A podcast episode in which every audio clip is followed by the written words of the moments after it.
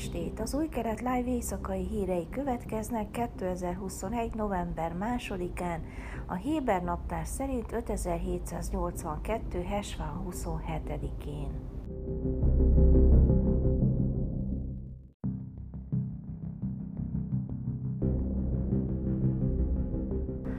Az izraeli nemzeti aknamentesítő egység kedden egy robbanóanyagokkal teli szíriai katonai bunkert tárt fel a Golán fensíkon, amelyet az 1967-es hatnapos háború után hagytak el, amikor Izrael elfoglalta a területet Szíriától, közölte a Védelmi Minisztérium.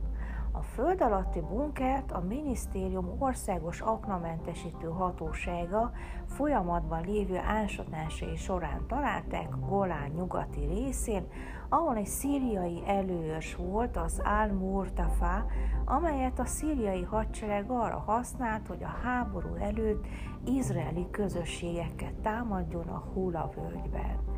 A munkálatok során egy bunkert fedeztek fel, tele több száz lőszerrel, köztük különböző kaliberű aknavetőkkel, jelzőrakétákkal, pirotechnikai lőszerekkel, robbanóanyagokkal, vadászpuska lőszerekkel, eredeti csomagolásukban vagy szétterítve, közölte a minisztérium.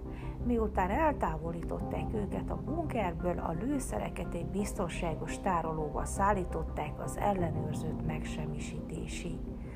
Az akramentesítő hatóság megtisztította a bunker környékét, amely ma az Alexandroni Dandár Mitzpe Gadot emlékművének ad otthont, annak az átfogó erőfeszítésnek a részeként, hogy a Golán egyre több részét megnyissák a túrázók és turisták előtt.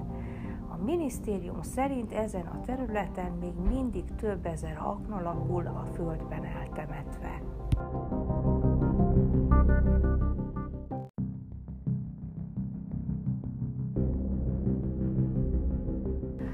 Az iszlamista rámpárt elnöke kijelentette, hogy támogatja a kormány koalíció kiterjesztését Izrael két ultraortodox pártjával, azt követően, hogy a támogatás növelését kérte a Haredi szektor számára, és röviddel azelőtt, hogy az állami költségvetést kedreggel a Knesset elé terjesztették volna közvetlenül a kiadási terv Knesset elé való terjesztése előtt Mansur Abbas képviselő megkereste a kormány tisztviselőit, és 100 millió sékel elkülönítését kérte pártja koalíciós alapjaiból a Haredi szektor javára, jelentette hétfőn a Kán közszolgálati műsorszolgáltató.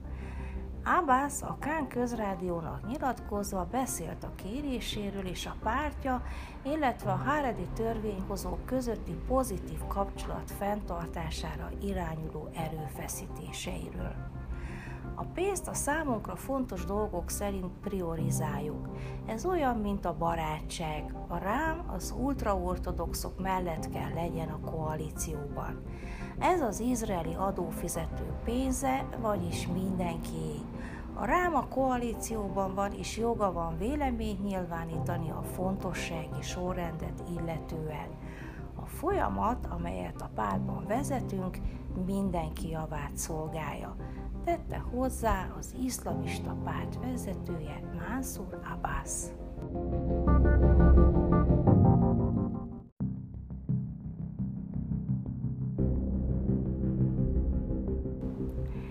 Lila féldrágakő berakású impozás aranygyűrűt fedeztek fel az izraeli régészeti hatóság által Jávnéban végzett széleskörű ásatás során, az izraeli földhivatal a város bővítésére irányuló kezdeményezésének részeként.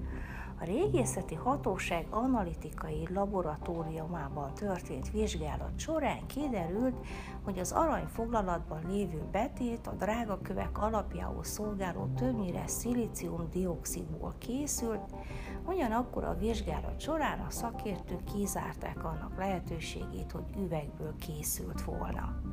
A feltárt gyűrű súlya 5,11 g.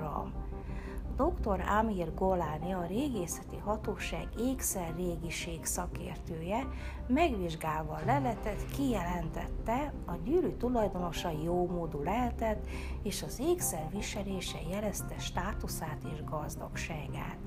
Az ilyen gyűrűket férfiak és nők is egyaránt hordhatták. Goláni hozzátette, egy féldrága kő az úgynevezett ametiszt került a gyűrűbe. A Biblia az ametisztet a 12 drága kő egyikeként említi, amelyet a templom főpapja ünnepi melvértjén viselt. Számos erényt tulajdonítottak ennek a gyöngyszemnek, többek között az ivás mellékhatásainak, a másnaposságnak a megelőzését. A kőnek tulajdonított jellegzetesség különösen érdekes lehet tekintettel arra a kontextusra, hogy a gyűrűt a bizánci korban ismert egyik legnagyobb pincészet helyszínén fedezték fel.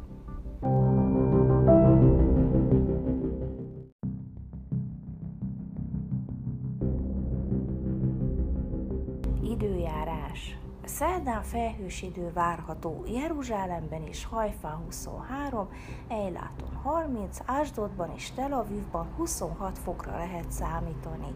Ezek voltak az új kelet live hírei kedden.